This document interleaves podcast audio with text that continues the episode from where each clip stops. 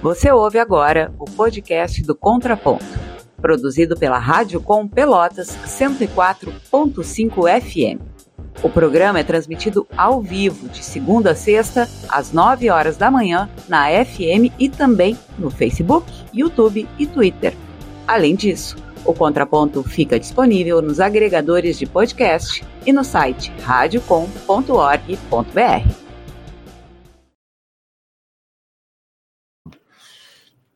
Mas a juíza Valdete Souto Severo já está aqui para conversar com a gente, né? E então vamos para a entrevista agora com a juíza Valdete Souto Severo, que mais uma vez dá a satisfação para nós a, da sua presença aqui, que nos alegra bastante. Ela que é doutora em Direito do Trabalho, juíza do trabalho e professora de Direito da Universidade Federal do Rio Grande do Sul, a URGS, autora de livros como A Perda do Emprego no Brasil e Contribuições para uma Teoria Geral do Processo do Trabalho. Juíza Valdete, muito bom dia, bem-vinda mais uma vez. Bom dia, bom dia, Regis, bom dia, Clarissa, bom dia para quem está nos escutando. Bom dia, seja muito bem-vinda. E eu falava agora aqui, né, que nós tivemos uma experiência tormentosa, desastrosa, que teve aspectos que nós vamos lamentar muito, principalmente milhares de vidas perdidas, pela omissão, pela cumplicidade do Bolsonaro e daqueles que eram seus cúmplices no mandato com o, o vírus da Covid e não com a possibilidade de os seres humanos terem suas vidas preservadas aqui no Brasil e inúmeros outros uh, atos né, potencialmente criminosos do Bolsonaro que um dia eu espero que a justiça ainda examine, já que o, o PGR anterior se encarregou de engavetar a maioria daqueles pedidos de abertura de impeachment. Gisa Valdete, é, não tem informações a respeito da convivência que possa ter tido com colegas do, da magistratura argentinos, talvez tenha nesses intercâmbios, ou pelas entidades do direito, da, da justiça, e até mesmo pelas questões acadêmicas, por ser professora da URGS. Mas a Argentina, que é um país aqui, nosso vizinho, com relações próximas, fez a opção por um governo fascista. E agora? É complicado, né, Regis? Eu tenho, eu tenho muitos amigos é, argentinos, a gente, eu faço parte da Associação Latino-Americana de Juízes, e ali, sem dúvida nenhuma, houve uma, um compartilhamento né, da preocupação deles em relação ao que estava acontecendo na Argentina.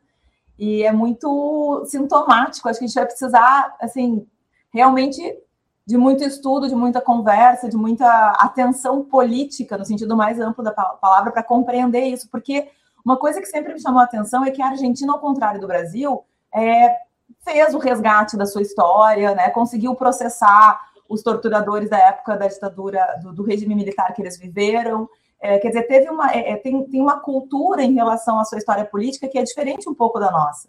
E isso me deu um pouco de esperança de que nesse momento em que a gente está vivendo, o Milley não fosse uma opção para a maioria dos argentinos, e infelizmente foi. Então, é, acho que isso dá um pouco a, a, dimensão do momento trágico que a gente está vivendo, que é um momento de esgotamento. Acho que é preciso que se reconheça que há uma espécie de reação só que é uma reação um tanto esquizofrênica, né? Mas há uma espécie de reação ao fato de que governos supostamente alinhados com a classe trabalhadora não entregam aquilo que prometem.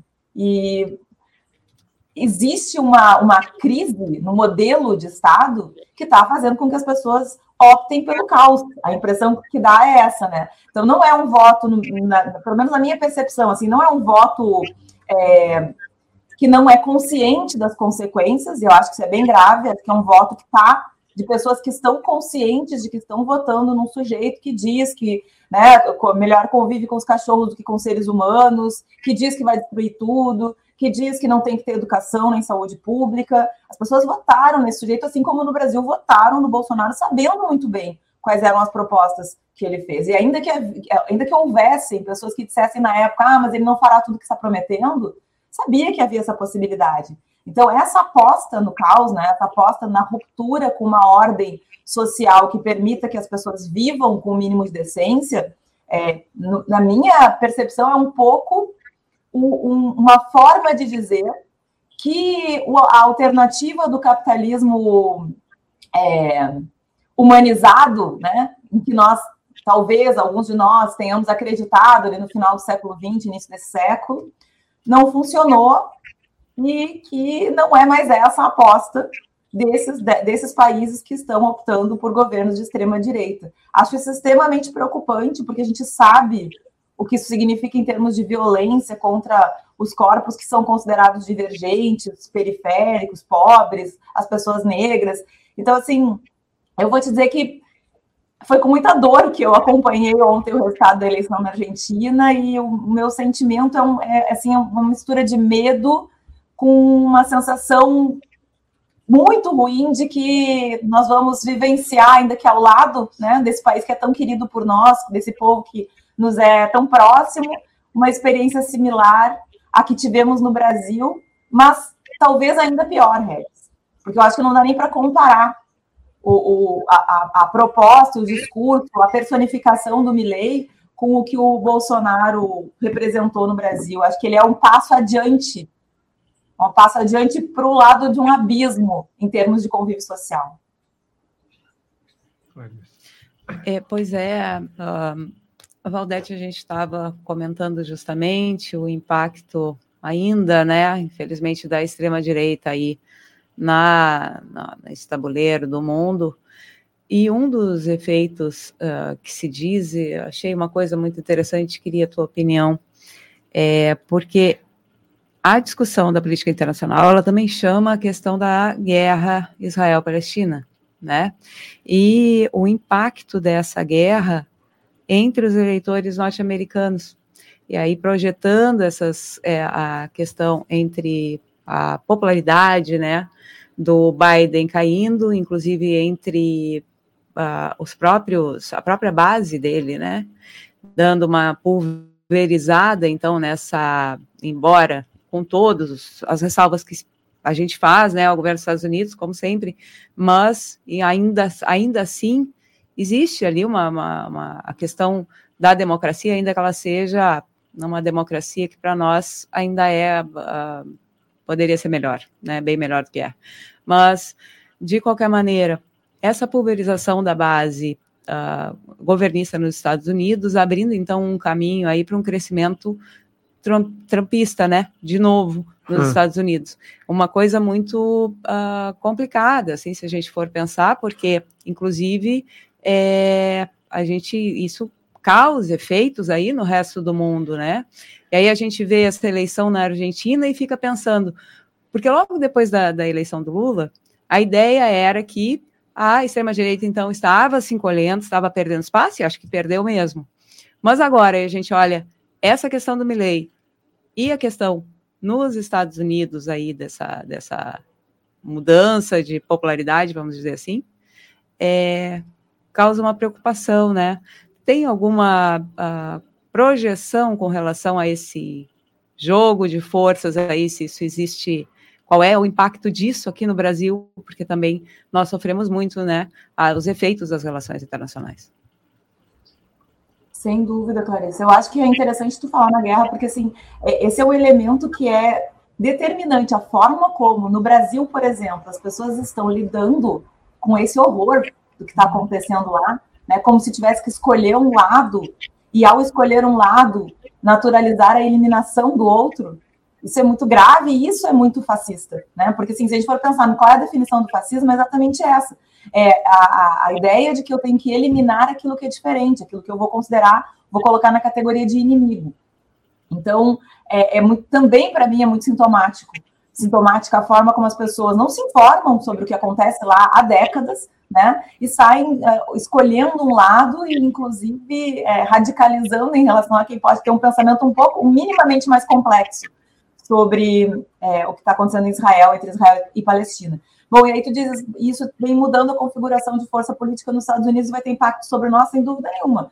O que eu vou te dizer, é assim, acho que não tem nada dado, o Brasil é um país muito diferente da, né, dos seus vizinhos e dos outros países do mundo, em função da sua configuração geográfica, da sua capacidade de produção, né, nas diferentes áreas da, da produção econômica, na sua diversidade, enfim. O Brasil é um país peculiar, mas o Brasil já sucumbiu né, a um golpe de Estado sem nenhum crime político praticado contra a primeira mulher eleita presidenta, depois elegeu um governo que era abertamente hostil aos direitos sociais e que se mostrou assim ao longo dos quatro anos, quase reelegeu esse governo. Né? Então, assim, eu não tenho como te dizer o que vai acontecer. O que eu sei, Clarissa, é que assim, a gente está num momento extremamente delicado dessa composição internacional de forças políticas, em que as coisas estão se inclinando para um lado, que a gente chama de direita, podia chamar de forma diferente, mas para um lado que é de uma visão de mundo excludente, uma visão de mundo concentradora de renda, uma visão de mundo destruidora de vidas. E isso é muito, muito grave. Portanto, há uma disputa importante a ser feita. Nós temos três anos ainda de governo que se diz aliado com a classe trabalhadora, que não tem tomado algumas atitudes que são importantes para a classe trabalhadora. Eu posso dar o exemplo da revogação da chamada reforma trabalhista, que foi uma reivindicação que se teve ao longo da campanha. Não há nenhum movimento do governo nessa direção, mas que, por outro lado, tem feito algumas coisas bastante importantes, sim, né, no sentido de humanizar um pouco a realidade brasileira que está tão cruel, que está tão violenta. Acho que isso precisa ser aprofundado. Acho que a nossa grande questão é não é ainda saber o que vai ou não acontecer na próxima eleição, mas é ter presente que se não houver um compromisso muito grande com educação pública de qualidade, distribuição de renda para quem está hoje vivendo na miséria, e, e, inclusive posturas diante de pontos que são estratégicos, e para mim o trabalho é um ponto estratégico, vai ser muito difícil reverter esse movimento. Porque, como tu dizes, o, que acontece em nível internacional vai nos afetar sem dúvida nenhuma. E por isso que cada vitória é, contra né, o discurso fascista é tão importante, por isso que dói tanto quando a gente percebe que mais um país acabou é, sendo, de algum modo, seduzido por esse discurso que é assim de uma violência, né? De, é, é, eu ontem ainda revi alguns vídeos desse candidato agora eleito presidente e é, é bastante impressionante que alguém que tenha visto algo dele na campanha tenha depositado voto nesse sujeito, sabe? Acho que isso assim é, é, é, é elemento que de, denuncia uma crise muito profunda da, do nosso sentido de humanidade mesmo. Então, acho que a gente precisa ficar muito atento e atento e, assim, muito engajado politicamente. Eu estou falando de política em sentido bem amplo, né? Engajado nessa política mesmo de comunidade, fazendo, por exemplo, o que vocês fazem na Rádio Pelotas, que é informando, discutindo esses assuntos, porque as pessoas precisam, de algum modo, se engajar para perceber o que está acontecendo ao seu redor antes que a gente não, não tenha mais como né, recuperar um senso de, de vida em sociedade, de vida em comunidade, de preocupação com os outros enfim, tá? é, é, é difícil, né, Clarice? É difícil falar disso e é difícil viver esse momento. Porque, assim, as gerações que nos antecederam viveram a ditadura civil-militar, acho que para eles é mais difícil ainda, vou te dizer, porque eles conseguiram ver um movimento que, que redemocratizou o país, e agora eu acredito que devam ter uma sensação muito ruim de retrocesso. A minha geração não viveu, senão na infância, né, o, o final da ditadura militar. E, e portanto, para mim é muito complicado, porque eu por exemplo, há 22 anos na magistratura, portanto, na vida pública, profissional, e, e acho que não vivia antes, tenho certeza, aliás, que não, não tive, não estive ainda num momento histórico tão delicado, tão adverso, tão, tão difícil como esse que a gente está vivendo agora. Então, é complicado manter a esperança, mas acho que precisa manter, porque eu acho que não tem nada dado. Isso é importante que a gente tenha claro, né? Não é uma, uma direção para o fascismo inexorável, que não tem o que fazer. Não, há o que fazer, há, há muito a ser feito. Acho que essa é a nossa função. Né?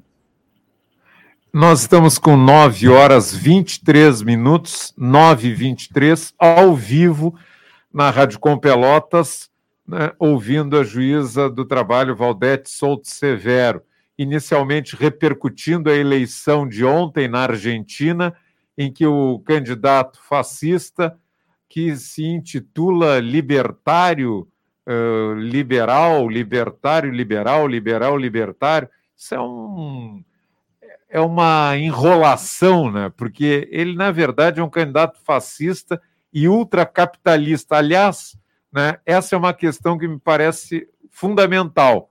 O capitalismo desarruma os países, principalmente os países periféricos, como o Brasil, Argentina, né, vai desestruturando, desarrumando as economias desses países. E aí, quando algum governo mais democrático, mais progressista, digamos, como do presidente atual da, da Argentina, Fernandes, fosse eleito Sérgio Massa, que é uma centro-esquerda, não é nenhuma esquerda radical, também procuraria fazer frente às dificuldades que são impostas pelo capitalismo. E eu noto que a maioria da sociedade não discute o que, que o capitalismo propõe, o que, que ele promove na sociedade. Qual é a responsabilidade do capitalismo? Esse debate parece que está muito escanteado. Aí, o que, que acontece? Além do capitalismo, como característica que está é, impregnada no discurso dos capitalistas, é o discurso da corrupção. Quando tem um governo democrático, de esquerda ou centro-esquerda, já começa a falar: está cheio de corruptos, tem muitos corruptos. O capitalismo por si só já define eh, condições para o funcionamento de um país democrático. A economia vai sofrer porque o poder imperial do, do, dos países, dos países hegemônicos do capitalismo, vai determinar essas crises de alguma maneira. E aí se soma o discurso anticorrupção. Esse é o caldo de cultura, para mim, perfeito para pegar os, o, o, os governos de centro-esquerda, de esquerda, e detonar com esses governos. E eles ficam refém do quê? A seguir do fascismo. Foi aqui no Brasil recentemente, o, o depois de, do Temer, do golpe, veio o Bolsonaro e a gente viu no que deu. Lá na Argentina, inflação de 140% ao ano. Agora tem um governo fascista. Será que eu estou lendo mal essa realidade ou é assim mesmo, juíza Valdete? Eu não acho que você esteja lendo mal, não, Regis. O que eu fico pensando cada vez que a gente começa a falar sobre isso, primeiro é o quanto falta oportunidade de, de aprofundamento, né, do estudo mesmo da nossa história na América Latina, por exemplo, porque que, que acontece? A gente acaba oscilando entre governos de direita ou fascistas, ou enfim, ditaduras, e governos que são trabalhistas, digamos assim, não sei como classificar, né, mas se quisesse fazer um guarda-chuva para poder colocar o peronismo junto com o trabalhismo, com o lulismo, eh, numa mesma, pelo menos numa mesma esfera né, de atuação política, só que esses partidos, aí tu fala na corrupção, eu fico pensando, né, esses partidos também precisam pensar na sua responsabilidade nesse processo histórico.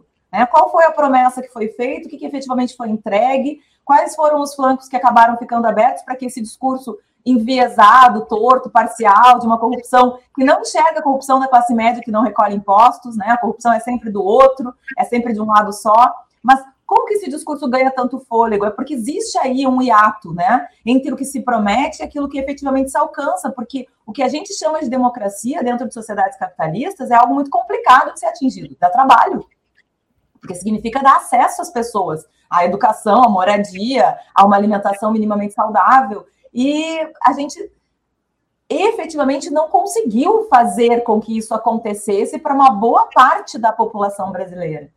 E, e, continua tendo um Estado é, policial, um Estado que persegue pretos e pobres, ou seja, existem algumas questões que eu acho que a gente precisaria mesmo, assim, quem está interessado a viver numa sociedade diferente, parar para pensar com bastante profundidade e com uma autocrítica.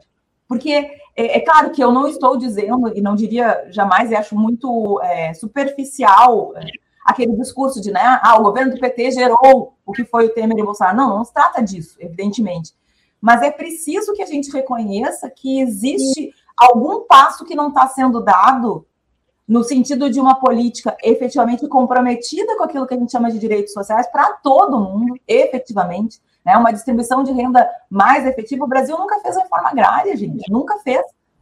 Então, assim, existem alguns passos que não foram dados, que já deviam ter sido dados há muito tempo, e que é importante que a gente reconheça que precisam ser assumidos como um compromisso desses governos que estão, de algum, de algum modo, é, preocupados em garantir que nós sigamos podendo dizer que somos uma democracia, embora isso não seja verdadeiro para boa parte das pessoas que vivem no Brasil, nunca tenha sido verdadeiro, na verdade, nunca, né, nenhum dos governos até agora.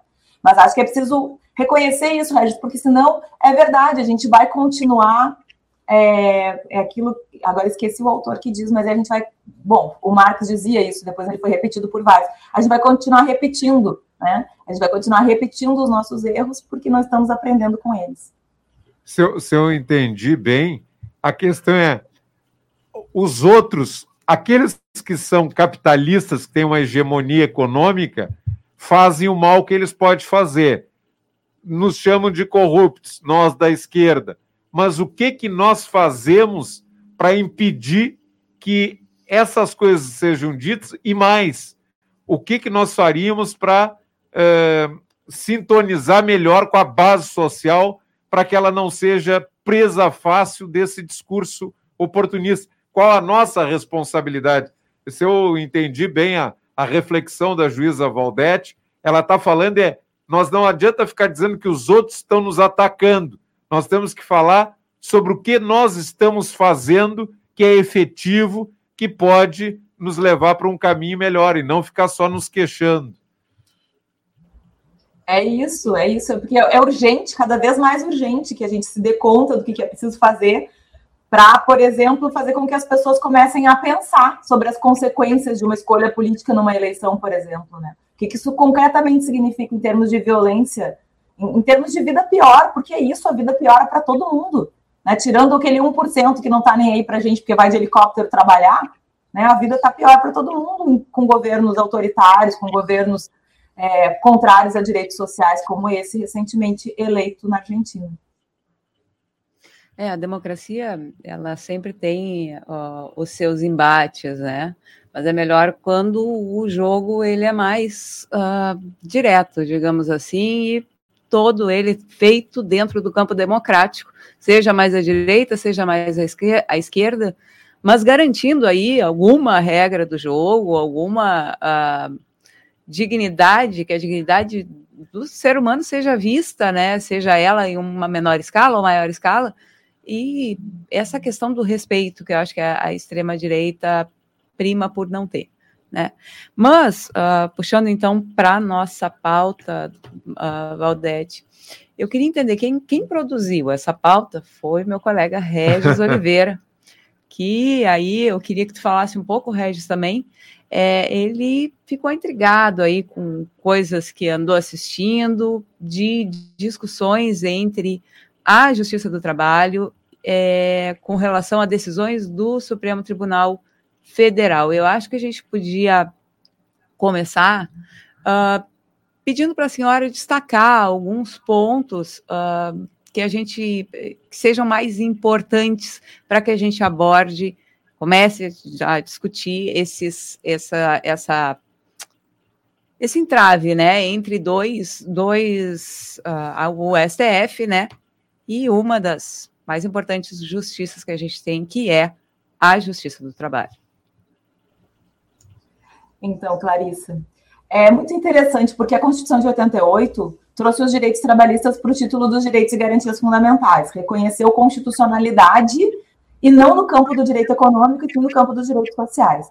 A partir disso, houve uma, uma luta muito grande do mundo do trabalho para que se reconhecesse a constitucionalidade direta desses direitos, ou seja, para que o STF também olhasse para esses direitos e ajudasse a concretizar a Constituição de 88. Inicialmente, o STF dizia que qualquer lesão a direito trabalhista não era uma lesão à Constituição diretamente, apenas de forma indireta. E não julgava, não recebia, por exemplo, recurso extraordinário de matéria trabalhista. Isso muda ali em 2004, 2005, em meados da primeira década do nosso século, e o STF passa a julgar questões trabalhistas. Só que aí, embora tenha algumas decisões importantes do STF, reconhecendo a constitucionalidade dos direitos trabalhistas, a maioria das decisões foi se inclinando para o lado de uma visão mais econômica do direito, digamos assim. E aí a gente tem lá em 2015 uma decisão do STF que altera o prazo para reclamar diferenças de FGTS na Justiça do Trabalho. Depois temos decisões falando sobre o direito de greve, inclusive uma dizendo que servidor público, embora tenha o direito, não pode exercê-lo porque prejudicaria o Estado. Decisões sobre a, a, negociação coletiva que retira direitos, dizendo que está tudo certo, não tem problema, uma negociação coletiva que retire direitos. Decisões sobre terceirização. E há, inclusive, um livro de um colega de Brasília, chamado Grijalbo Coutinho Fernandes, que o título é Justiça Política do Capital, onde ele analisa uma por uma essas decisões até o momento em que ele publica o livro. De lá para cá, Clarissa, tem sido assim é, muito mais intensa né, a produção de decisões por parte do STF, inclusive decisões monocráticas em sede de reclamação constitucional, que é uma figura criada numa emenda constitucional, que é a emenda constitucional 45, cria essa figura em 2004 que permite que de uma decisão de primeiro grau do juiz lá de Pelotas, a parte interpõe reclamação direta ao STF e o STF, por decisão monocrática, decida se aquela decisão de primeiro grau, veja, pulando todas as instâncias, se aquela decisão é ou não constitucional ou se ela pode ser modificada. E aí, nas últimas, nos últimos meses, e é curioso, porque assim, a saída com a aposentadoria da ministra Rosa Weber é, e do ministro Lewandowski, que eram dois ministros do STF preocupados em garantir direitos sociais, com decisões muito boas no campo trabalhista, parece que houve assim, uma aceleração. Então, agora, é, a cada dois, três dias, a cada semana, a notícia de uma nova decisão, seja em recurso extraordinário, seja em reclamação constitucional, tirando competência da Justiça do Trabalho, é, dizendo que não há vínculo em alguma situação concreta na qual a Justiça do Trabalho havia reconhecido a existência de vínculo de emprego. Então, a gente está vivendo um momento, Clarissa, muito, muito delicado, porque nós sabemos que desde a década de 90 há um setor, inclusive dentro do Poder Judiciário, alinhado com o mercado, o mercado, né, mas especialmente o mercado financeiro, que abertamente se posiciona pela extinção da justiça do trabalho. Abertamente, eu tenho colecionado assim, dezenas de falas de ministros, de políticos que não, não, não tem nenhum peso em dizer que a justiça do trabalho não tinha que existir, ou que dizem coisas tipo, só no Brasil existe justiça do trabalho, que a gente sabe que não é uma verdade, e daí para diante. Então, é, é um momento muito delicado, porque há uma percepção, e essa é a percepção é, de boa parte da magistratura do trabalho, pelo menos é, muitos colegas com os quais eu tenho falado compartilham dessa percepção, de que o, o STF está assumindo uma espécie de protagonismo no esvaziamento da competência e da razão de existência da justiça do trabalho, porque a gente sabe que tem várias maneiras de extinguir né, um, um, um órgão de poder. A gente é, pode ser uma emenda constitucional, seria muito difícil porque a Justiça do Trabalho é uma instituição muito importante para a classe trabalhadora no Brasil, mas também pode ser por dentro, através de técnicas como é, incentivar amplamente conciliações, inclusive conciliações fora do processo, ou então ir esvaziando a competência dessa porção de poder, que é o que parece estar acontecendo em algumas das decisões do STF. Para teres uma ideia, houve uma decisão em que o STF diz que porque a empresa, na defesa, alegou que a relação era comercial e não de emprego, o processo teria que ir para a justiça comum e não permanecer na justiça do trabalho. Quando a justiça do trabalho existe essencialmente para dizer se tem ou não tem vínculo. Quer dizer, essa é a competência mais nuclear da justiça do trabalho. E a gente tem uma decisão recente do STF nesse sentido. Então, é bastante preocupante é muito é, importante que se fale sobre isso, que tenha espaço para a gente debater, para que as pessoas entenderem né, o que está acontecendo, porque a proteção social que o direito do trabalho representa, que a justiça do trabalho representa, é uma contenção, né? é uma Sim. contenção que a gente estava falando antes da barbárie. Só que aí eu só vou acrescentar um outro elemento, Clarissa, que é a justiça do trabalho, na mesma linha do que eu dizia antes para o Regis em relação à questão das escolhas políticas, a justiça do trabalho precisa também parar para analisar qual é a sua implicação nesse processo. Porque, bem ou mal, a justiça do trabalho, ao longo das décadas que nos separam da Constituição de 88, contribuiu de maneira muito efetiva para que a justiça do trabalho fosse alvo dessas agressões que hoje ela está sofrendo. E por que eu estou dizendo isso?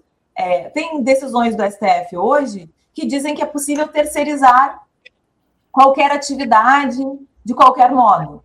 Inclusive, tem um tema é, falando sobre isso com repercussão geral. Bom, mas quem trouxe a terceirização para dentro do mundo do trabalho, quem naturalizou essa forma perversa de exploração da força de trabalho foi a própria Justiça do Trabalho na súmula 331.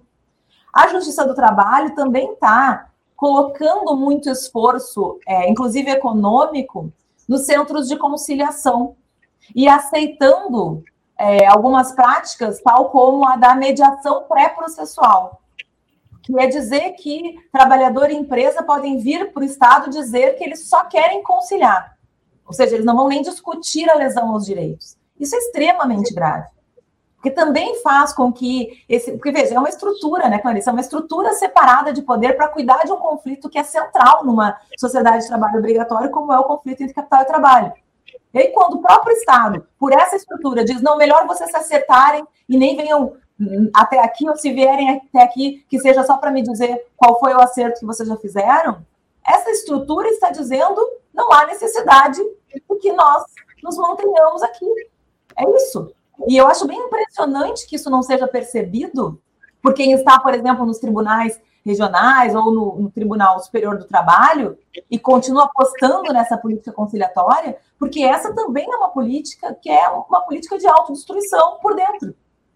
Então, com isso eu quero dizer que sim, o STF tem assumido esse protagonismo, mas ele não está sozinho nesse processo. É um processo histórico, um, verdadeiro, no meu sentimento, assim, um verdadeiro projeto, não de governo, de Estado, né, que já vem há muitos anos em curso, e a gente vem resistindo, fazendo contraponto, mas está cada vez mais difícil realmente de fazer o contraponto, porque isso dependeria, inclusive, de uma resistência interna, né? Ou seja, da magistratura, da advocacia, que as juízas demandam na Justiça do Trabalho.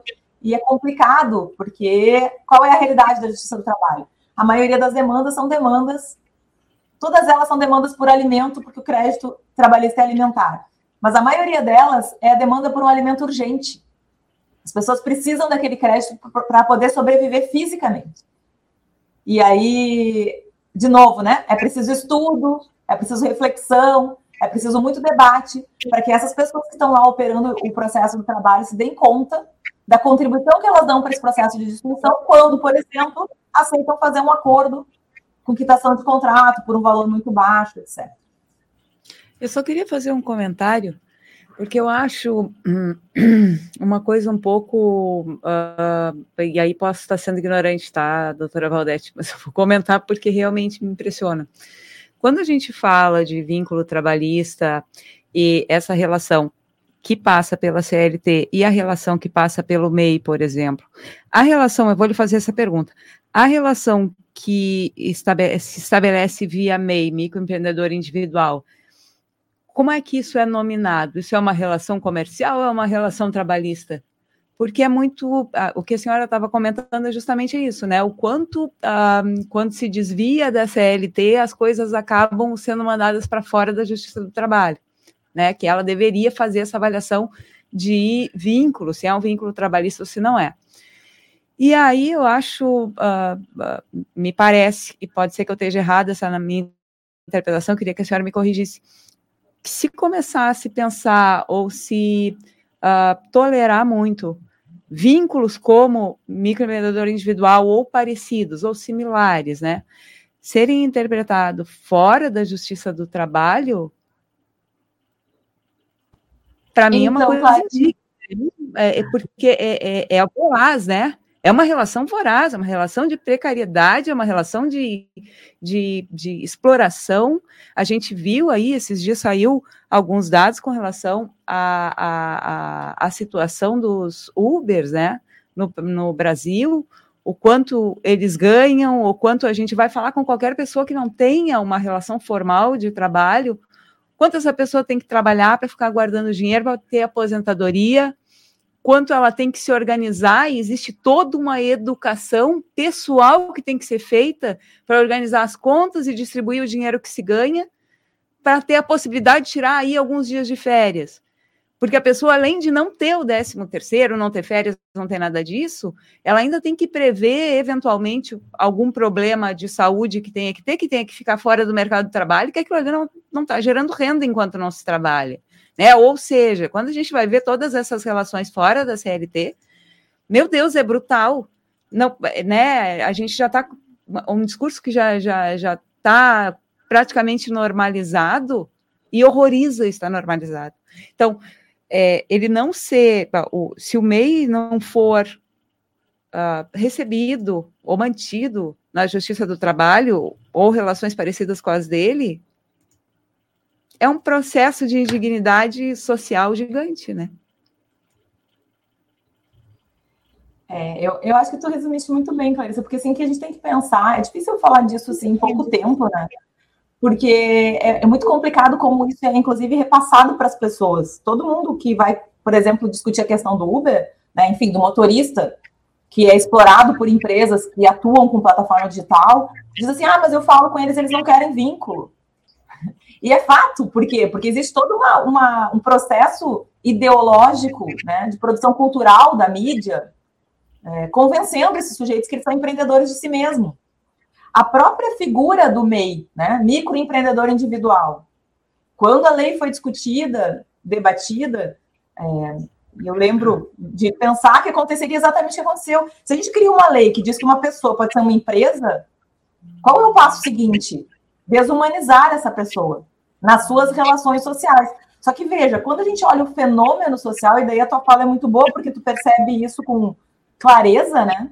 Qual é o fenômeno social que está acontecendo quando o motorista está trabalhando para essa empresa que lucra com o trabalho dele, tirando dali o seu sustento?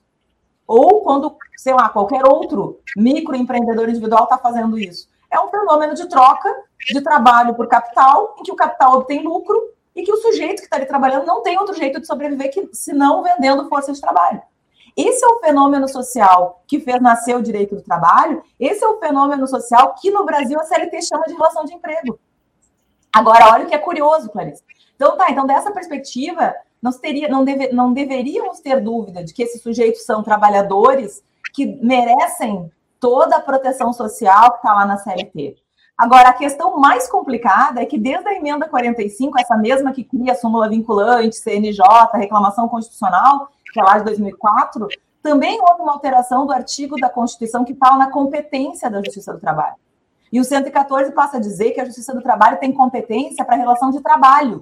O que, que significa isso? Que é possível, inclusive, dizer que esse sujeito não é empregado, que ele é supostamente um trabalhador autônomo. Vejam, não concordo com isso, mas vamos lá. Né? Vamos dizer, tá bom, então tudo bem, ele é o mesmo sujeito autônomo, ele não é um empregado. Continua sendo da Justiça do Trabalho a competência para discutir os direitos dele que foram, porventura, lesados nessa relação. E aí a gravidade de decisões como essa do STF, que retiram a competência da Justiça do Trabalho, supostamente porque não é um vínculo de emprego. Por quê? Porque a partir de 2005, quando entra em vigor essa emenda 45 de 2004, a competência da Justiça do Trabalho é inclusive para lidar com as relações desses sujeitos. O que já é um pouco paradoxal, né? Porque já foi uma estratégia de linguagem que permite que cada vez mais a gente retire essas, esses, esses casos concretos, essas relações sociais concretas do dentro do, do, do bolo do que a gente chama relação de emprego. E isso é muito grave porque isso precariza. Agora, mais grave do que isso é que mesmo assim se está retirando a competência da Justiça do Trabalho para lidar com, as, com, os direitos desses sujeitos. Então, a gente tem várias camadas aqui né, de problemas para resolver, de uma crise de identidade, que eu repito, é do STF quando se posiciona em relação à Justiça do Trabalho, né? O STF cria essa crise de identidade para a Justiça do Trabalho, mas que é da própria Justiça do Trabalho. Porque se a Justiça do Trabalho, ao longo dessas décadas que nos separam da Constituição da República, firmasse posição sobre o fenômeno social de que tem que cuidar e reconhecesse que numa sociedade de trabalho obrigatório, quem troca trabalho por capital é empregado, é isso, e eliminasse, sabe, essas fórmulas de discurso que tentam esvaziar o vínculo de emprego, nós talvez tivéssemos hoje uma outra um outro quadro, né? Uma justiça do trabalho posicionada de um outro modo. Não é isso que acontece. Mesmo dentro da justiça do trabalho existe grande discussão. Essa discussão eu acho muito assim simbólica a questão do motorista por plataforma. Porque veja, o, o cara depende do trabalho para sobreviver. A empresa estabelece o valor do trabalho dele. Se duvidar, estabelece inclusive por onde ele tem que ir para carregar a pessoa ou a mercadoria. A gente compra o serviço de transporte da empresa o sujeito está ali executando esse serviço de transporte, ele leva gancho se ele não preencher, é, se ele não for avaliado de forma adequada, né? Aquele, aquela suspensão que não está na lei trabalhista, mas que se admite, que é lá do direito do capitalismo industrial, né? Não pode trabalhar, não vai ganhar salário. Ah, essas empresas fazem isso, elas bloqueiam esses motoristas por dois, três dias. Ou seja, ali a gente tem explícito, escancarado um vínculo de emprego, mas escancarado. E aí a gente consegue ter uma produção doutrinária e de decisões judiciais dizendo não, mas aqui ele escolhe o horário e, portanto, tem autonomia. Ou seja, um jogo de palavras que concretamente, Clarissa, precarizam. É isso. Né? Eu posso usar o argumento mais bonito, a teoria mais legal. O que, que eu estou fazendo lá na ponta? Eu estou deixando aquele sujeito, como tu bem disseste, sem férias, sem décimo terceiro, sem o direito de adoecer. Esses dias eu, eu, eu transportei né, com um desses motoristas, e ele me disse que ele estava desesperado, trabalhando 16, 18 horas por dia, porque há dois meses atrás ele tinha batido o carro, e isso significou não trabalhar e não receber, enquanto o carro estava sendo consertado, e, portanto, agora ele precisava recuperar. Quer dizer, é isso. Ou seja, na ponta, o que a gente está produzindo é uma sociedade de pessoas exaustas, adoecidas, precarizadas, com os nossos argumentos jurídicos maravilhosos que não resistem ao mínimo exame do, do fenômeno social que está na frente da gente. E eu, agora às 9h50, antes de mais nada, eu digo que na nossa audiência qualificada está presente nesta manhã também o juiz do trabalho Luiz Carlos Pinto Gastal, que nos dá bom dia. Bom dia, Luiz Carlos. Parabéns pela entrevistada e a entrevistada. Abraços. Manda o Luiz Carlos Pinto Gastal, juíza Valdete. Abraço, Gastal, meu amigão. Aliás, um juiz que eu admiro muito. Sim. Olha aqui, e uh, eu, embora eu tenha aprendido muito com o próprio uh, juiz Luiz Carlos Pinto Gastal e outros amigos aqui de Pelotas, que são da área do direito do trabalho, e vá sendo esclarecido nessa questão do direito do trabalho específica e questões mais gerais do mundo jurídico, eu, por questões ideológicas, estava assim: bom, o Supremo Tribunal Federal está indo numa linha agora contrária àquela que foi dita por um senador da República que disse, quando foi dado o golpe contra a presidenta Dilma, que era com o Supremo com tudo. Bom, de lá para cá, depois que foi considerada a parcialidade do juiz Sérgio Moro, a incompetência dele, e uma série de decisões do Supremo que foram desautorizando as ações da 13ª de Curitiba, lá o juízo da Lava Jato. Eu disse, será que houve uma inflexão a favor de uma visão mais social, mais solidária, mais trabalhista, e o Supremo agora está numa outra linha, e eu quis fazer uma, uma, uma, uma ajustar isso quase que mecanicamente e ideologicamente. Bom, quando eu ouvi conflito entre justiça e trabalho, isso me pareceu estranho, porque eu digo, o Supremo agora está numa levada de esquerda, entre aspas, será que ele está. Ele não pode estar tá contra a justiça do trabalho. Quer dizer, eu estava querendo interpretar da mesma forma que eu vi as coisas acontecerem em relação à Lava Jato, na relação Justiça do Trabalho, Supremo Tribunal. E aí eu estava me enganando redondamente pelo que a juíza Valdete está expondo. É, para ver como é complexo, né, Regis? A questão toda é que quando a gente fala do fenômeno, fenômeno entre capital e trabalho, a gente está falando de um nervo exposto, né, do sistema capitalista.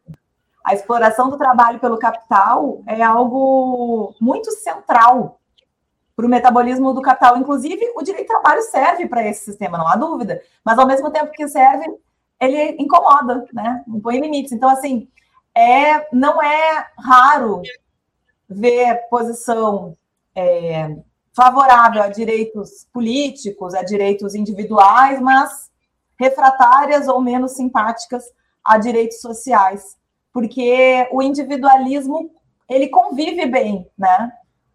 Com os direitos, ou pelo menos com a maioria dos direitos lá do artigo 5 Mas quando a gente chega ali no sexto, sétimo, né, oitavo, nono da Constituição, a gente já está falando de um outro pressuposto de viver juntos, que é o pressuposto da comunidade. né, da solidariedade, do cuidado do outro. E aí é preciso uma outra forma de raciocínio, inclusive acerca do que é o Estado, de qual é a função do Estado, no nosso caso, a função da justiça do trabalho. E aí a coisa fica mais complicada. Sim. Tem uma, uma colega sua aqui no Jornal Brasil de Fato, na edição nacional, e, que está aparecendo aqui como assinando no Brasil de Fato, Avesso do Direito, né? uma coluna de julho deste ano que se chama As Decisões do STF e o Desmonte da Justiça do Trabalho. Quem assina é uma colega da juíza Valdete Souto Severo, que se chama Ana Paula Alvarenga Martins. Ela é juíza do trabalho do TRT 15, que é, certamente a juíza, a juíza Valdete sabe me dizer onde é que fica esse TRT 15. E ela está falando muito isso, que, a partir da reforma trabalhista de 17, aquela conduzida pelo Temer, logo depois do golpe contra a presidenta Dilma em 2016, isso tem se agravado cada vez mais.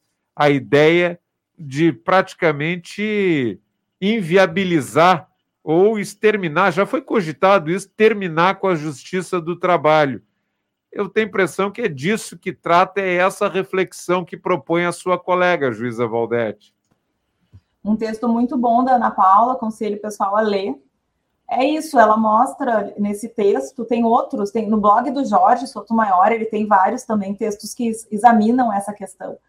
Trata de como essa posição da, da Corte Suprema tem influenciado de maneira negativa na nossa percepção, né? a, a, a possibilidade de manter uma justiça social como é a justiça do trabalho. É, e aí, Regis, a gente vê a importância, por exemplo, dessa nomeação que haverá agora para o STF. Porque, hum. como eu disse antes, dois ministros que eram comprometidos com a justiça do trabalho, com o direito do trabalho, especialmente a ministra Rosa, se aposentaram recentemente. Há uma vaga a ser preenchida, e é bastante importante que essa vaga seja preenchida por alguém com comprometimento com os direitos trabalhistas, porque afinal de contas é o STF que, dentro das regras do jogo hoje, tem a última palavra sobre a ordem jurídica, e daí não é a ordem jurídica assim no espaço, mas é aquilo que concretamente ela vai fazer com a vida das pessoas. Então, essa é uma escolha extremamente importante que dialoga muito, Regis, com o que nós estávamos falando antes, né? É a hora de assumir compromisso com algumas pautas que podem efetivamente significar diferença entre o que a gente chama de esquerda e direita. As pessoas que estão lá no dia a dia, trabalhando 12 horas, em pé, sem intervalo, com um salário mínimo, ou né, como PJs, sem nenhuma proteção social, essas pessoas votarão ou se engajarão politicamente desde que elas reconheçam que há efetivamente uma diferença né, nessas políticas que se apresentam aí nesses anos de eleição. E essa diferença precisa ser, no meu, na minha percepção, esse compromisso mais profundo com essas pautas que eu estou chamando de solidárias, né? Que tem a ver com essa outra forma de viver em sociedade, que não são individualistas, que são é, que tem uma compreensão de que todo mundo precisa estar bem para a sociedade funcionar. Sim, e então é isso, né? A classe trabalhadora não é permitido descuidar um segundo sequer, porque a questão institucional. Mas convenhamos, se a gente vê que num país como a Argentina, que sabidamente tem um padrão educacional mais avançado do que o nosso, é possível ser presa do, do fascismo e não ter, porque na Argentina não tem uma clareza de um partido de esquerda semelhante ao que tem no Brasil, o Partido dos Trabalhadores, né, o próprio pessoal. A gente não encontra um partido de esquerda que seja relevante na Argentina. Tem o peronismo, que é uma coisa assim, é, é uma coisa camalhônica, né? não, não se sabe precisar conceitualmente isso em termos de ciência política. Mas um partido de esquerda não tem. E nesse país que tem um nível de educação superior ao nosso, não é possível fazer uma reflexão crítica a ponto de impedir o ascenso do fascismo. Imagina no Brasil, então, né, que tem, embora tenha um partido de esquerda, embora tenha uma liderança do porte do presidente Lula, mas está longe de ter uma percepção política esparramada por todo o tecido social para compreender e operar as mudanças necessárias. É, quer dizer, é, esse desafio aí é, é o maior que tem, me parece, na, na, nas relações concretas da vida política e econômica nacional. Como enfrentar a despolitização, isso pela esquerda, né? A despolitização, o poder do mercado financeiro e o poder midiático. Essa questão me parece assim, esse enfrentamento que opõe a esquerda, que reflete, e o povo que está consciente politicamente contra mercado financeiro, meios de comunicação e o que eu tinha falado antes, que eu até me esqueci, eu, eu fico pensando, por, tem, parece que a história está muito distante de nos proporcionar essa mudança, mas ao mesmo tempo se sabe que a história às vezes dá saltos que a gente não está esperando e as coisas acontecem.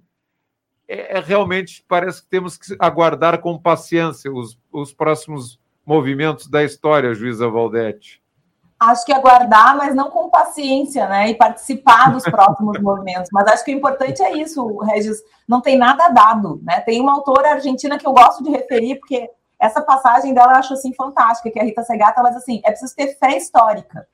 E o que é a fé histórica para essa autora? É saber que não há nada dado, que o processo histórico se constrói no dia a dia e se constrói através de, dessas, né, dessas, desses pequenos gestos, desses pequenos atos de escolhas que são feitas tanto por nós, no nosso dia a dia, claro, evidentemente por quem né, está em postos de poder e com condição de incidir sobre a vida das pessoas. Mas a grande questão é, não existe uma direção única. Nós já tivemos momentos piores. Acho que isso é importante também, né, de quem está nos assistindo poder escutar, porque parece que está tudo muito horrível. É mais ou menos quando a gente estava lá no meio do governo, né, do, do Bolsonaro, vivendo a pandemia, e a sensação era gente, não tem escapatória para o que a gente está, que está acontecendo no Brasil. Sim, a gente de algum modo conseguiu, né, em parte, em parte, né, sair daquela realidade, em parte. Nós só precisamos estar vigilantes, Regis, porque assim como não, não tem nada dado sobre o caminho que o mundo ocidental capitalista seguirá, também não, tá, não, não, é, não é nem razoável que a gente pense que pode haver alguma mudança sem muito esforço da nossa parte. Né? Acho que é isso, a gente precisa assumir esse compromisso, está difícil, realmente. É um momento histórico bastante complicado, é preciso compreender o que está acontecendo para poder agir, mas é, é uma. É, é algo do, do, que a gente não pode escapar. Então, eu diria que mais que paciência, preciso engajamento agora, né? Para poder. Precisa implicação, preciso se implicar com o que a gente está eh, vivendo, especialmente aqui no Brasil, né, para que não se repita ou se aprofunde experiências recentes que foram bastante violentas, né, que significaram, por exemplo, a perda de vidas que não, não, não precisariam ser perdidas durante a pandemia. Sim. Isso é uma coisa de uma gravidade profunda que eu acho que nós nem assimilamos direito ainda. Então é preciso, como diz a música cantada pela Gal Costa, é preciso estar atento e forte, não temos tempo de temer a morte. Tá certo. É isso aí, eu estou plenamente satisfeito, né? Saio mais atento e forte a cada entrevista que a gente realiza com a juíza Valdete Souto Severo, que nos dá esse estímulo assim de constituir assim, as ações no cotidiano e não ficar tendo uma paciência passiva, né? ainda que histórica. Muito obrigado da minha parte, não sei se a, a colega Clarissa quer formular mais alguma questão, mas de minha parte eu estou muito satisfeito muito obrigado. Até uma próxima entrevista ou uma próxima vinda a Pelotas, que toda vez que vem aqui no, nos dá muita satisfação ouvi-la aqui no, no auditório do, do Direito, aqui da faculdade, que é hoje presidida pelo Pedro, o diretor do Direito é o Pedro Moacir Pérez da Silveira, amigo de longa data. O, o André Luiz Pereira, que é professor do IFSUL, a antiga Escola Técnica Federal aqui de Pelotas, diz que grande aula da doutora Valdete, por um direito que seja socialmente justo, diz o professor André Luiz Pereira, juíza Valdete.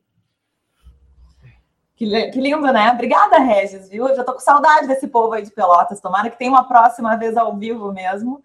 É, vou ficar feliz de poder ir até aí. Muito obrigada por esse espaço novamente. Um bom trabalho para vocês e sigamos, né? Atentos e fortes. Sim. O, o colega jornalista Fábio Costa também diz grandíssima e necessária juíza, professora doutora Valdete Souto Severo. As pessoas ficam com saudade. Mato a saudade aqui na Rádio Com, ouvindo a juíza Valdete em outro espaço que ela tem, nas redes sociais também, no Brasil de Fato RS, e assim vamos indo, né, Clarice? Exatamente. Eu agradeço, agradeço, como disse aí, uh, muito bem dito, o André, a aula que a senhora nos dá e nos deu e sempre dá quando, quando aparece aqui pelo contraponto, todo essa, essa, esse conhecimento né, tão importante dessa área do direito, que é fundamental para qualquer sociedade que se queira minimamente justa, né, doutora? Então tá, muito obrigada. O microfone aqui sempre aberto para a senhora. A gente também volta a contatá-la para que a senhora volte aqui e nos dê mais um pouquinho de dessa aula, desse, desse, essas, esses esclarecimentos tão importantes aí para todos nós. Muito obrigada. E parabéns pelo seu trabalho. Obrigada, gente. Bom dia para nós. Bom dia. Valeu. 10 e 5. Fechamos assim o, a entrevista com a juíza Valdete Souto Severa aqui na Rádio Com Pelotas. Você ouviu o podcast do Contraponto, produzido pela Rádio Com Pelotas 104.5 FM. O programa é transmitido ao vivo de segunda a sexta, às 9 horas da manhã, na FM e também no Facebook, YouTube e Twitter.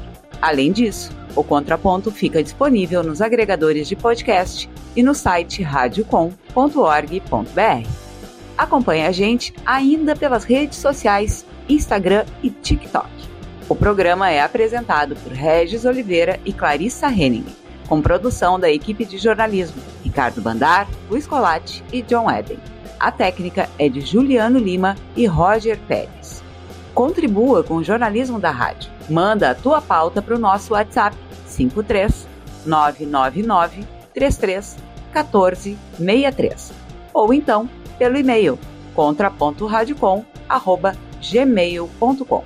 A Radiocom é uma iniciativa mantida pelos sindicatos da Alimentação, Sindicato dos Bancários, Azufpel, Adufpel, Simp, CEPERS, Sindicato, Sinasef, Sintrajuf RS, Sindifisco Nacional, Sindicato dos Metalúrgicos, Sintra Pospetro, Sindijus RS, Associação do Pessoal da Caixa Econômica Federal do Rio Grande do Sul e o Sinzapel.